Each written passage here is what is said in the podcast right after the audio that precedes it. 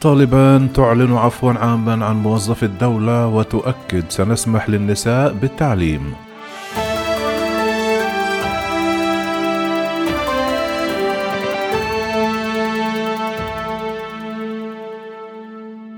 قال المتحدث باسم طالبان الثلاثاء أنه سيتم السماح للنساء بالتعليم وارتياد الجامعات وذلك بعد إصدار الحركة لعفو عام عن كل موظفي الدولة. المتحدث باسم حركة طالبان قال إن على الولايات المتحدة سحب جميع قواتها من أفغانستان ونحن ملتزمون بعدم مهاجمتها. وحول من سيقود أفغانستان من حركة طالبان قال أن هناك استشارات وستنتهي في غضون يومين إلى ثلاثة أيام. وقبلها بساعات أعلنت حركة طالبان الثلاثاء عفوا عاما عن كل موظفي الدولة داعيا إياهم إلى معاورة العمل بعد يومين على استيلائها على السلطة في أفغانستان إثر هجوم خاطف كما حثت النساء على الانضمام إلى الحكومة.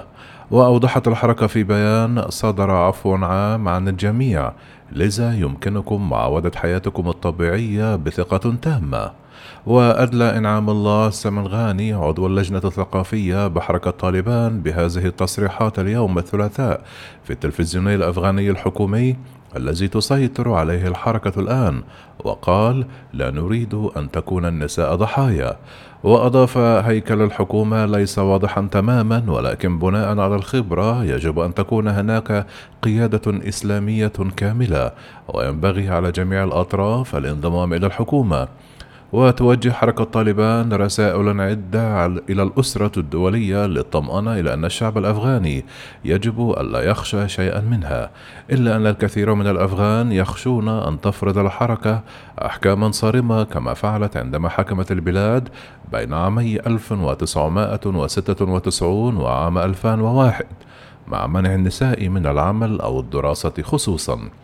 وتزمنا وصل أمير خان متقي القيادة البارز في حركة طالبان إلى العاصمة الأفغانية للتفاوض مع القيادة السياسية بكابول كعبد الله عبد الله الذي ترأس ذات يوم مجلس المصالحة الوطنية والرئيس السابق حامد كرزاي حسب ما ذكر مسؤول مطلع على المفاوضات والذي تحدث إلى أسوسيت بريس كان متقي وزيرا للتعليم العالي عندما حكم طالبان أفغانستان قبل عام 2001 وبدأ في إجراء اتصالاته مع القادة السياسيين الأفغان حتى قبل أن ينسحب الرئيس أشرف غني سرا من القصر الرئاسي نهاية الأسبوع.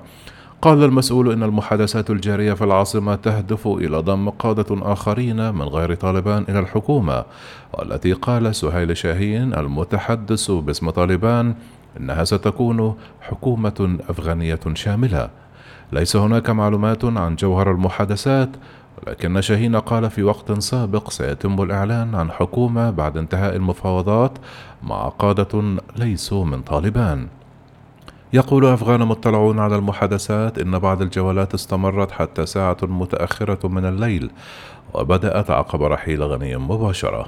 كما رد الرئيس الأمريكي جو بايدن على كل الانتقادات الأخيرة التي طالت إدارته بسبب ما حدث في أفغانستان بعد الانسحاب الأمريكي الذي اعتبره البعض مخجلا ومفاجئا بأن خروج القوات الأمريكية من هناك كان في الوقت المناسب.